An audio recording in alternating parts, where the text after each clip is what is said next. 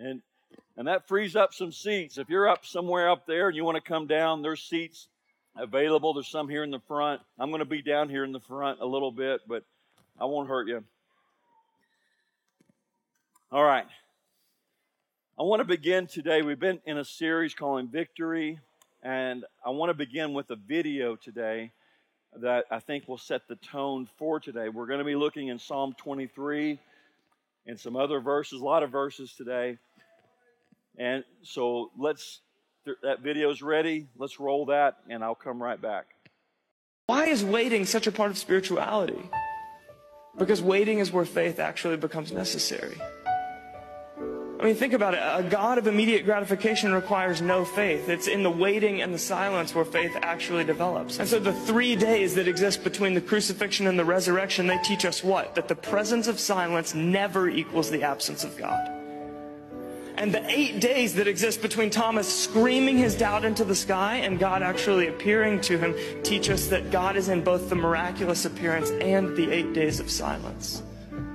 The presence of silence never means the absence of God. And so the challenge of waiting is to actually allow faith to do its work, trusting that on the other side of this period of silence, I will have a richer, deeper, more alive faith than I did before. We'll share that again later. But I wanted to set the tone with that because of the what it is to have the sense of that God's not with us and God hasn't responded because it's awesome when God responds, like right now. I've seen Him do that. I've experienced that. Many of you have. But there's sometimes that it doesn't. Sometimes it is three days, and sometimes it is eight days. And that has a very clear message that yes, uh, the silence, the sense, the feeling that God is not near is not true. Is not true. The presence of silence never means the absence of God. We've been looking, though, I'm letting that set the tone for the valley because uh, everything we're talking about, this video, everything in the previous weeks, and I'm, I'm going to take less time to recap today because we've got all these on YouTube and Facebook. I invite you to look back and take a look. But we've been, we got this started centering on our thought life, the idea that we could take captive every thought, and that comes from Second Corinthians chapter 10 and verse 5. The Apostle Paul, he tells us we're in a fight, we're in a war. He says in verse 3 For though we live in the world, we do not wage war as the world does. The, the weapons we fight with are not the weapons of the world, but we're still in a war. He says, on the contrary, they have divine power. That's God's power, power that is often unseen, but has great results, very effective. To do what? To demolish strongholds. We demolish arguments and every pretension. So, strongholds, arguments, pretensions that set themselves up against the knowledge of God. That whatever God says, these are what against what God says. But we have the option, we have the ability, we have the active participation part to take captive every thought. How many thoughts? Every thought. To do what with it? To make it obedient to Christ. That we have direction from God's Word, we have direction for our lives. And so we're, we're analyzing every thought. You have already had thousands of thoughts today. You're, many of you thinking right now, it is so hot in here. You're accurate. It is hot, but one of these days it's going to rain and it's going to start cooling down. And I'm praying that's any day. And I'll pray that at least for a few weeks and then I'll get tired of that. But it is going to bring the temperature down. But there are thoughts. See, you're, you're hearing me, but you're also hearing your own mind. And there are a number of other thoughts. I, up until this week, and I said, don't worry about it, guys, today, but we've had a table, a larger table, and I've had a chair, and we've had chairs around the table. And so I just need you to imagine with me. I thought you could do that by now. Because those other chairs and other are other voices. There are other voices that are contrary to what God wants to speak into your life and what God speaks through His Word. There are different voices. We've sang today about you are a child of God. You, you have sung that as an anthem and a declaration. You need to get that down deep, though, because there will be other voices that say, No, there's nothing new about you. That's for everybody else in the room. Because where you come from, we know that's not going to work. We know you're not having victory in your life. That, th- those are the kind of thoughts that come at you throughout the day. And so you're discerning then is the thought that I'm hearing, is this from God, my Father? Is this from His Word or not? And once you once you know where the thought is coming from, then you do something about it. Because if it's not from God, then we can again be proactive. We take captive, we bind up that thought. No way. I'm not believing that. And see, you've got to do that. As a new believer, you've got to do that. As a seasoned believer, you've got to do that. You've got to take captive every thought. And you may sit here and think, well, goodness, that's really hard. I've had thousands of thoughts already today. It is hard. But we've said before, you see, you're either going to take captive your thoughts or your thoughts are going to take you captive.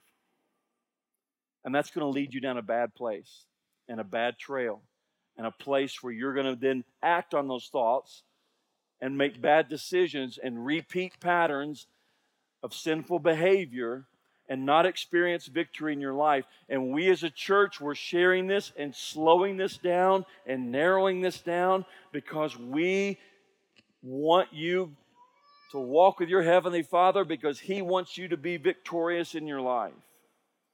And sometimes, oftentimes, if not every time, we need the ability to make practical application for our life. So many of you look out here today, You've heard thousands of messages. You know the Word of God. You know. And, and sometimes that's the most dangerous place. You know everything and you're not seeking new application. And you're, you're, you're thinking to yourself right now, or someone's helping you think, oh, that he's crazy. Don't even worry about that. Live the life. YOLO. Keep going. But I'm speaking from a voice, from a position of, of seeing you be victorious in your Christian life. That's what I want for you as your pastor. That's what your Heavenly Father, more importantly, wants for you as His child. And I believe if I were to poll the audience right now, you all would say, Yes, I want to walk in victory. Amen. I mentioned strongholds. I'm going to touch on that for a moment. I was asked earlier, How was your week? I've been asked that a couple times this morning. And I, have said, I've determined early this morning, I'm going to be honest. I've had a terrible week. It was terrible. But I feel great this morning. Why is that? I, uh, because I believe God is with me. He's never left me. I, there, there may have been some times of silence this week, but I'm doing battle every day. But let me tell you something I'm winning. I'm winning. I'm winning. and you can win. You should be winning. There's been some moments of silence. There's been attacks. There's been some strongholds in play this week, trying to bring discouragement into my life, trying to force me to choose money even over what I know to be true from the Word of God. You hear me say often to you about sexual immorality. And so I thought, I'm going to say it again today. The Word of God is very clear about sexual morality, but your culture is not. And, and perhaps even your family, your friends, your workplace, your neighborhood, your supporters, missionary, your consumers, business leaders, that they keep you quiet regarding this. And you avoid it. I know you do. It's very quiet. I know many of you, you, you encourage me, you support me, but I'm, out, I'm the one out front. And I've taken some shots this week. And many of you are silent. And I'm telling you, church, the day is coming when you will not be able to be silent. You will make the same choice that I made this week. Whether you will adhere to the Word of God or you will cave in for the sake of profit and finances. And let's don't offend anybody. But I'm telling you, let this be prophetic to you. Your day is coming. You will have to choose this day who you will serve. And I declared long ago, as for me and my house, we will serve the Lord. There is no other. There is no other way. And I'm I'm thankful. I am thankful.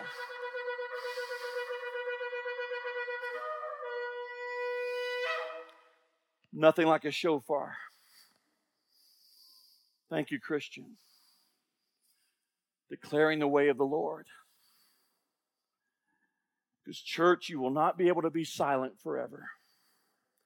You will too, if you have not already. You will choose this day who you will serve. And I've been able to reaffirm that this week who I serve, who I follow, whose word is true, and, and what word and what culture say is not. And say, no, I will not affirm your sexual morality. Because the Word of God, it is not a philosophy. It is the living Word of God, sharper than any two edged sword. I have walked with God. He is with me. He is with me today. He has been with me this week. Some days have been silent, but He is with me. He is with me. He, he can be with you. He should be with you. You should have the confidence that He is with you. There's a, there is a level of maturity, child of God, that will come to your life when you, when you move from the place where you confidently despite circumstances around you, but you confidently declare and know within your being, My God is with me. Does it matter if I lost the job, my God is with me. It doesn't matter what circumstance I'm going through, what diagnosis comes, my God is with me. That is your maturity that you should be pursuing. If you're not there yet, then, child of God, dig in. Allow yourself to be discipled. Allow yourself to walk through the valley. Allow God to do a work in your life. Spiritual strongholds. They develop as we disobey repeatedly. You get so used, you get callous to disobeying what God speaks to your life. So much self worship today, self care today, self idolatry today. Oh, oh, if it doesn't feel good, we're just not going to do it. And I don't want to offend anybody. And why? Because you peel back the layers and it's always about the money. It's always about the profits. It's always that first because that is a level of comfort. And we continue to do that and we disregard the counsel of God his Word, and it strengthens a stronghold. Let me tell you, you, you, you sit here today and you think, well, I, I don't know anything about a stronghold. Let me tell you that when I mention sexual morality and your defenses rise up within you, where you begin to get angry and irritated and agitated, when I talk about sexual morality, you need to check yourself. When you when you look and search yourself and realize I'm not there and I can't do that. And, Pastor, I, I can't believe you're saying that and you're so mean spirited. No, I'm not. I love God and I love people. And I've seen the Lord my God deliver me from path of destruction and generations of sexual immorality. I know what it is to be delivered. And I know that my God is a deliverer. He's a waymaker. He makes a way where there seems to be no way. He makes a way in my life and he'll do it in yours. And that, so that's either words on a page, or it's a philosophy, or it's a conversation that I have with my God who's alive this very morning. And I'm counting on Him. I'm walking with Him. And I encourage you to do the same. Check yourself with strongholds. We shouldn't be irritated. We should be teachable and repentant and on guard and not letting a stronghold develop in our life. Psalm 23. Psalm 23. I'm going to read verse 4. You're welcome to read all of that today, but I'm going to read verse 4. Even though I walk through the valley of the shadow of death, I will fear no evil. For you are with me, your rod and your staff, they, they comfort me. You prepare a table before me in the presence of my enemies. You anoint my head with oil. My cup overflows. Surely goodness and love will follow me all the days of my life, and I will dwell in the house of the Lord forever. Lord, I pray today, God, your word, that's not my words, it's your word. I pray upon the hearing of your word, either in person here today or online or down the road, God, that your spirit, your love, your mercy confirms your word today. God, you love the sinner. You loved a sinner like me. You sent me grace and mercy. And you'll do the same for anyone. Your love endures forever. And may the listener today understand that. You don't affirm us in our sin, but you call us out. You call us to a place of repentance. And I'm so glad that you do.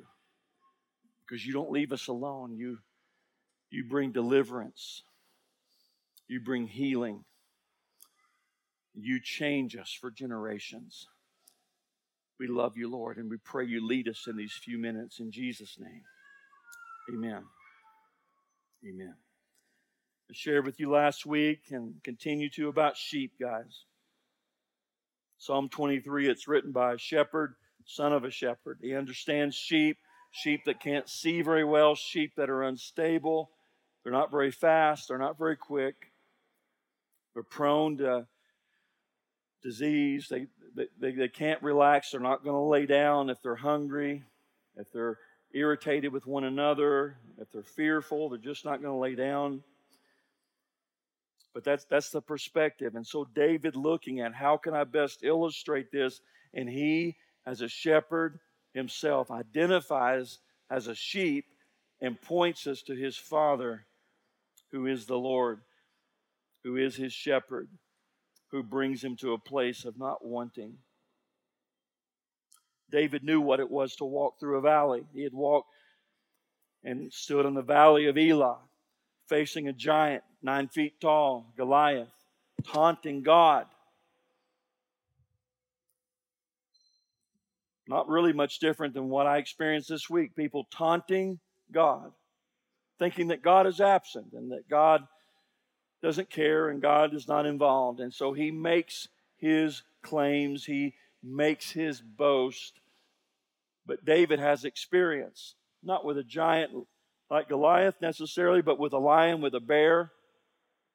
And he's seen success.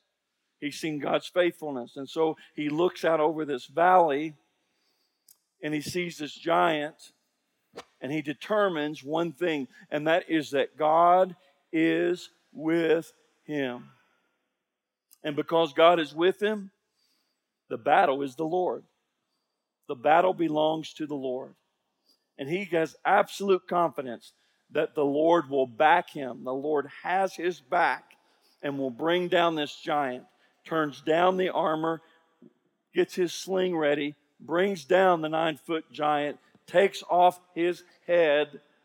He knows what it is the valley of the shadow of death, I will fear no evil.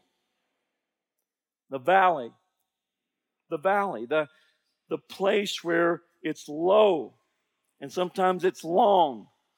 And we would prefer to be on the peaks and on the high places and experiencing God and where everything is good and it's always a joy and there is no attacks upon my life or my character or things are going so well. There's everything's great in my health, everything's great in my family, everything's great in my ministry, my business. Everything is awesome. And we love those peaks. But in the valley, in the valley, it's unknown. In the valley, it's the shadow of death. It, it, it, is, it is the dark valley. I've done quite a number of funerals through the years, and this is the verse. This is this is what we go to, preachers. This is we, we share this in the in the element of and in the reference point of funerals. We share that there, and it's appropriate because we're not to fear. We're not to fear evil. We're not to fear death. But we we have the confidence that God is with us. But reality is that we're this side of a funeral home, that we are also walking many times through a valley where you are waiting on God and where there is silence, where you, like Thomas, where you you declare, well, it's, but where are you? And I, I doubt, and you, you don't believe, and, and then nothing happens.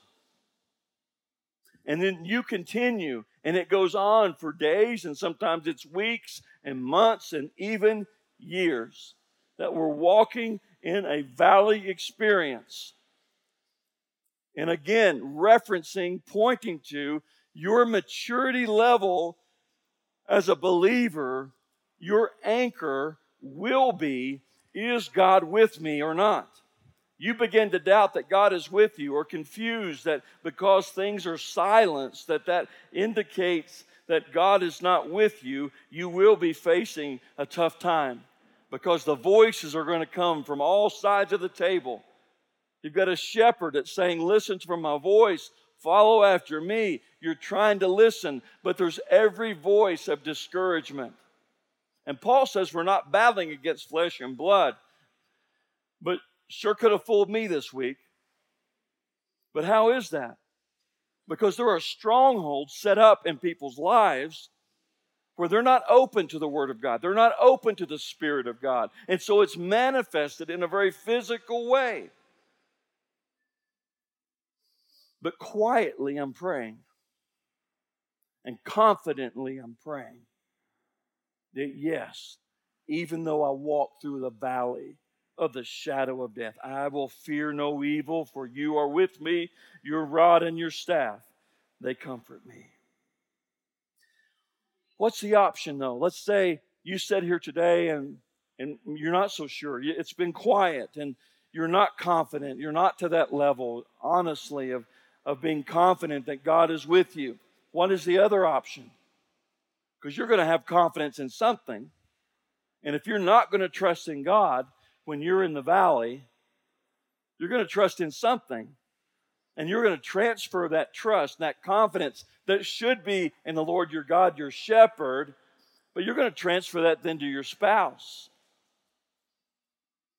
and if they can't handle it, then you're going to transfer your attention and your confidence to your friends and your family. Help me, bail me out, give me some support, lead me, help me. Or you'll go to your church. And here we are this morning, and, and I everybody here is battling something. Everybody is. Nobody here perfect. Everybody's got a challenge going on. Somebody's got some pressure in their life.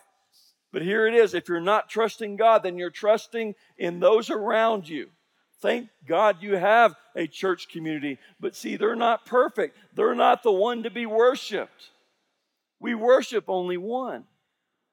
But it's the one who has promised to be with us. And if you get nothing else today, I want you to leave here today with absolute confidence that God is with you. And that you won't leave here until you're confident of that today. That you won't leave for any other reason. If need be, you'll come down here and pray earlier and you'll uh, later and grab a hold of the altar and you'll not leave here until you have a godly confidence that he is with you. You're no longer going to cry out and depend upon your spouse, your friends, your family, or even your church, even your pastor. It's going to be you and your God. And you're going to find that here today. All of these things will disappoint otherwise. Some of you think we're in a valley sometimes, we're walking through, and that's, that's worth noting too. It's not in the valley and dying in the valley. David's walking, and he has a great reference of a great valley with a great big giant, but he's walking through it. Yeah, it looks deadly. It's a dark valley. There is the threat of death. It's very real, but I'm walking through it because God has called me. God's given me vision. God's given me opportunity. Many of you have let me know over the last six weeks we've been doing this. You, you, you, some of you have thanked me in person or digitally and said, you know, thank you for this word. It's timely. It's very helpful for my life and helpful for my walk and, and, and God's speaking to me. Amen. God's speaking. And, I, and for the most part, you're in agreement with that. I think that that's very widespread in the room. But let me, let me just suggest to you for a moment that some of you, even though God speaks, do you know that He speaks not just to be heard, but to, to be obeyed? Many of you have heard him. Have you obeyed him? Because look, let, let me give you an illustrate it for you another way. See, some of you, um, you, you're very motivated. If I were to say to you, "Hey, I've got a tip for you on a property to buy, and you need this, and it's going to profit you X amount of dollars," uh, you would flood my phone. You'd flood that number. Let me in. Tell me about it. And I say, okay, then I need you to take some action steps. I'm going to need your your DPI, your passport, your your uh, your financial records. I need you to make a deposit, fill out an application. I, I could gather applications today. Because here's the thing: you're some of you are amazing planners when it comes to anything with profit. You'll take action. You'll go and do.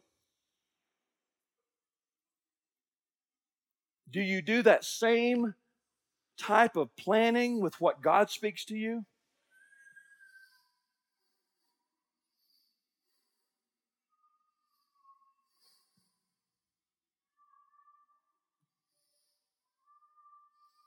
We strategize, we plan for our finances. You've got a five year plan for your finances, you've got a retirement plan for your finances. The same thinking and strategy need to be part of our spiritual obedience. Now, it's no surprise it's so quiet right now. I mean, it gets quiet when I, when I talk crazy talk. But I'm challenging you, child of God, to be obedient to what God's asking you to do. So many of us, God speaks, and then you don't take tangible next steps to do anything about it. One of you contacted me this past week. Explain to me what God was asking you to do and gave me a plan and a detailed plan of what was needed for that to be accomplished. Guess what we did? We supported financially that plan because somebody's taken some action.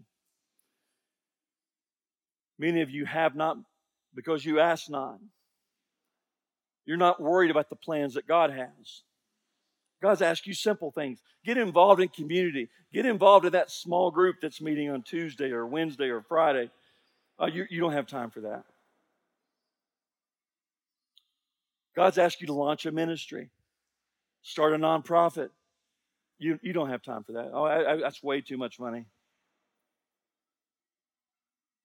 God calling some of you. I believe, I believe we have an incubator in this room of church planters but God's dealing with you about taking some next steps. You see, you might need to take a course. You might need to sell something. You might need to say no to that extra expense. God is calling you, to working on you to, to take some tangible next steps, church, and you put it off and you put it off. And I'm challenging you today that if you would apply the same strategic thinking that all of you do uh, for your finances, if you would apply it to the kingdom of God for a moment. Walk into the valley. Use your planning, use your strategy. Here's why. Ephesians 2:10 tells us that we are God's handiwork, created in Christ Jesus to do what? To do good works, which God prepared in advance for you to do. The God who knows you, the God who's with you, the God also preparing in advance things for you to do. That's exciting. Who doesn't want in on that if you're a child of God? And you know that God is with you. I want in on the things, the good works that He has prepared in advance for me to do. But James chapter 4 and verse 17 says this anyone who knows the good he ought to do and doesn't do it sins. Let that rest on you for a moment. You know the good you ought to do and you don't do it. You know that God, the God who is with you, calls you to do things He's prepared in advance for you to do. And you don't embrace it, you don't strategize for it, you don't sacrifice for it, you don't walk in it, you're in the valley. God has spoken to you. Embrace what He has called you to do. Some people are like, oh, it just takes so long, Pastor. It just, you know, I just, I've been at this, I've been, been you're just working at it, and it's been, been years. Why is that a struggle? Because we live in the world and in the land of instant gratification. You want it right now. And that's a terrible example. Parents, fathers, for your children, that all they see is what's instant gratification when you could be walking in patience just a bit and showing your children this is what God's called us to do. And we're operating in faith. We don't see it yet, we don't have it yet, but it's faith plus an element of patience, and it's going to deliver the promise that God settled upon our heart. And I didn't, I didn't make that up. That's in Hebrews chapter 6 and verse 12. Do we have that? The writer of Hebrews, we do not want you to become lazy, but to imitate those who, through faith and patience, faith plus patience, does what? Inherit what has been promised. Now, this is in the context of um, heroes of the faith, and specifically Abraham, that, you know, in spite of his age, you're going to be the father of many nations. And, and it'd be very easy to look at the natural circumstances just that I faced this past week, too. And though it does not exist, but somehow I'm going to still operate in faith. And I'm going to exercise some patience. And I'm going to trust that there's a promise of God that I'm going to be walking into because I'm not going to be in the valley forever. And I believe God's speaking to some of you today to walk out of your valley. It's time for some action, Jackson. You've been sitting too long idle in your ways, squandering time, squandering resources. And it's time to focus upon the kingdom. It's time to see what the, the, the, the, if this were a math equation, some of you need black and white math. It's faith plus patience equals the promise. There's a lack of patience in the church today, guys. There's a lack of patience. Amen. There's a lack of patience. We love to apply faith. You want to apply faith even right here today, but you expect God to do something right here today. I'm glad when He does. I love it. But some of the best things in my life Some of the best things in the kingdom have been faith plus patience in seeing the promise of God be fulfilled. Hallelujah. He's a faithful God. Faith plus patience. Galatians 6 9 tells us, Let us not grow weary while doing good, for in due season we shall reap if we do not lose heart. Do not grow weary in doing good. Do not grow weary. But the challenge is what is that we do grow weary. You get tired. You get challenged. You get beat up. You get challenged.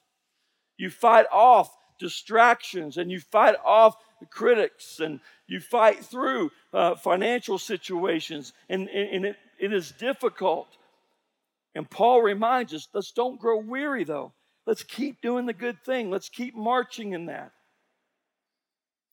But we, don't, we sometimes we just lack endurance. It's always exciting to announce something new, isn't it? I was thinking this week, um, I don't know, over 33 years ago now, Paula and I announced for the very first time, we're having a baby. She was having a baby, but I, I got to be there too. But we as a family, we're starting our family. We're, we're having a baby. And that's exciting. But there's also a lot of dirty diapers coming. You know, we get through the excitement phase, we get through the baby shower phase, and now we're up at night. And now we're changing dirty diapers. And then we're taking, uh, we're not going on vacation, we're taking days off work to go to the doctor's office. And I'm not playing golf on Friday, I'm going to the recital. It's exciting to announce it is new. A lot of things are like that in your life and mine. It's exciting launching the new ministry. So, many of you in this room, we're going to Guatemala, we're missionaries. Now what? Oh, now what? Now, I now I need now I need uh, immigration help and I need financial help and, and I, I need staff. And, and uh, it, someone told me years ago that the bigger the dog, the more fleas it's got. I got a dog with fleas, guys. it's not easy. It was always exciting to launch. 17 years ago, uh, this past week, I launched, came here to Guatemala as a missionary. It was exciting. And it didn't take me long to be miserable. And that's the way it is. And in this room, even this morning, it's not just the new things, sometimes it's the things that, that are, bring us pressure in our life. You're in the valley today because you're under pressure. Some of you are under pressure because you're looking for a job. But someone else is here this morning, they're under pressure because they want to quit their job. Someone else is under pressure, man, got to find a house, just got to just got to find a house somewhere. And somebody else is under pressure, they're thinking, I got to sell my house. I need a buyer. I'm under pressure. People feel under pressure when they're single, looking for Ruth, looking for Boaz. I got to find my man, find my woman. You're feeling pressure. There's other people that are under pressure because they thought they found their, Ruth or their Boaz. And now they're under pressure, wishing they were out. And that's the valley. And it's pressure. And it's not easy. But it's exciting when it's new. But perhaps today, the Spirit of the Lord would speak to someone and remind you do not grow weary in well doing. I called you. You've applied faith. You think it didn't take some faith for Abraham and Sarah? Some faith plus some patience to deliver a promise? You see, we in, in, in this where we are at, this faith walk, it looks like this, 2 Corinthians 5 7. Paul tells us, For we walk by faith and not by sight. We don't, we don't, we don't operating in faith is, yeah, I don't see it yet. I don't have it yet. The amplified of that verse says, For we walk by faith, not by sight, living our lives in a manner consistent with our confident belief in God's promise. Walk it by faith, not by sight. Romans 4 17. As it is written, I've made you a father of many nations. Referring to Abraham, he is our father in the sight of God, in whom he believed, the God who gives life to the dead and calls things that are not as though they were. Confidence. Confidence that God is with me. Confidence that I cannot, I cannot gain from Paula. I cannot gain from Edgar. I cannot gain from my staff. I cannot gain from any of you in church. It's a confidence that is a godly confidence. It is not an arrogance, but it is a confidence that in spite of what I see, God, I believe you're bringing me through a valley to the other side. You've given me vision, and I trust you. Great difference between sight and vision. Sight is what I see with my, with my eyes open. Vision is what I see with my eyes closed. Sometimes I got to close my eyes. Sometimes I just got to sit in what God has impressed upon me. That in spite of the noise around me, in spite of what's being manifested by people around me, in spite of what critics have to say, that I know what God has spoken.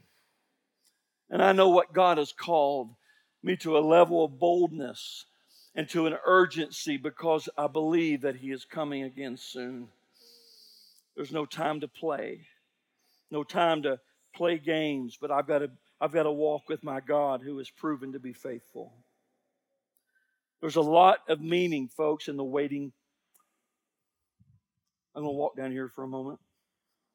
This is a better valley. But down, see, down in the valley, I've learned some things in the valley. There's things, for, there's great value there. There's things for you to learn in the valley. You might learn that, you know what? You're, you, we've got to work on some patience in you. You're an instant gratification guy. We've got to, we've got to develop some character in you. Yeah, yeah, there, there's a vision for where we're going. But in this waiting time, God's using that to work with you and work on you and to, to mold you into the image of Christ, taking those, those thoughts captive that we're working with and dealing with and bringing them obedient to Christ. I've learned a lot in the valleys. I love the mountaintops. It's awesome. But I've learned a lot in the valleys, and I'm, I've had a valley experience this past week. But I thought, how appropriate, Lord, how appropriate that you could help me share from a place of valley. There's a different perspective there that may be helpful for someone even today. What God wants to speak into your life, what God wants to do in your life. There's times, though, we just get tired. I was tired this week. Reminded me, though, of a story. Actually, many stories. My, my grandmother, she always would say, He will never leave you nor forsake you. My grandmother lived to be 94. She was she walked with God the entire life that I, that I knew her, and I didn't always understand what she was saying. I, I wasn't always with her, but she was instrumental in my life. And I remember her always saying that He will never leave me nor forsake me. And I thought of that often this past week because so grateful that even now in her she's passed on, but I'm I know that I know that I know that He's with me. Though none go with me, still I will follow. I'm not selling out. I can't be bought. I've come too far. I'm not perfect, but I know one who is. And I'm following after him with every ounce of energy that he'll give me. And I invite you to come and do the same. He'll not leave us, he'll not forsake us in Exodus chapter 17. I'll close with this, and anybody wants to come and play an instrument up here, I can't do that. A couple verses from Exodus. There's a battle going on here. As long as Moses held up his hands, the Israelites were winning this battle. But whenever he lowered his hands, the Amalekites were winning. Verse 12. When Moses' hands grew tired, they took a stone and put it under him, and he sat on it. Aaron and Hur held his hands up, one on one side and one on the other, so that his hands remained steady till sunset. So Joshua overcame the Amalekite army with the sword. we have that image, please? I, no, that's not it. That's last week. There it is. A beautiful image. I, I, I'd like to have this framed even. But Moses, exhausted, with his arms raised by two friends, two brothers, two, two helpers. And, and as long as his arms are raised, they're winning. And they set him, on, set him down on a stone and they raised his arms. And this week, as I was troubled and overwhelmed and thankful that I was reminded uh, that a prayer. I, mean, I slipped out here, out this door, into a little quiet spot with uh, my brother Edgar and Boris, and and we gathered around. They and they lifted my hands, and we prayed together, trusting in the Lord God Almighty that the battle belongs to the Lord.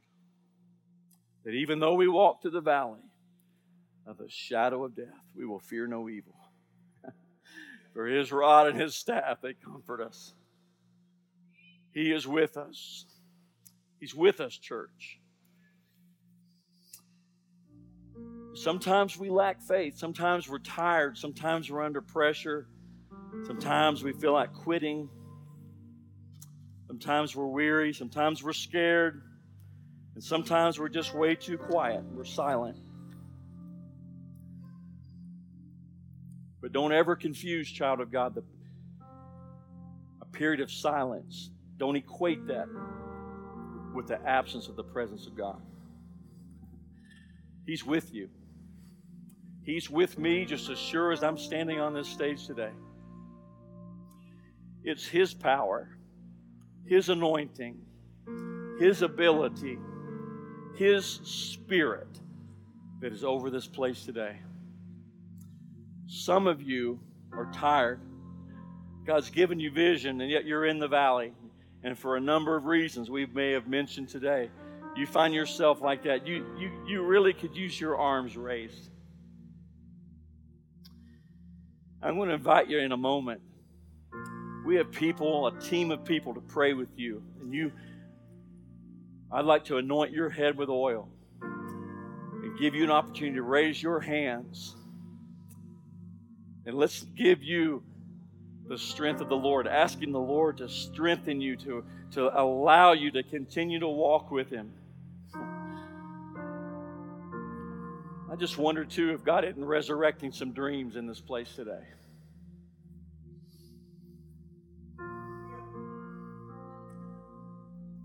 Given up. And God's maybe speaking to you to get up, get up again that you strategize and you plan and you let Him help you and you quit doing things in your own strength. See, it's not about your network, it's not about your ability, it's not about how much money you got in the bank.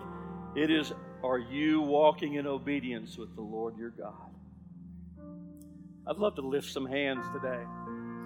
We're going to sing a song. It's called Bigger Than I Thought You Were. It's a big reference to Mark chapter 9, there's a father there, and he, he's got some faith, but he's he says, Help my unbelief. Maybe many of you here today, you need some help with your unbelief. I can tell you there's a, there's a God that's alive. I've been talking to him all morning.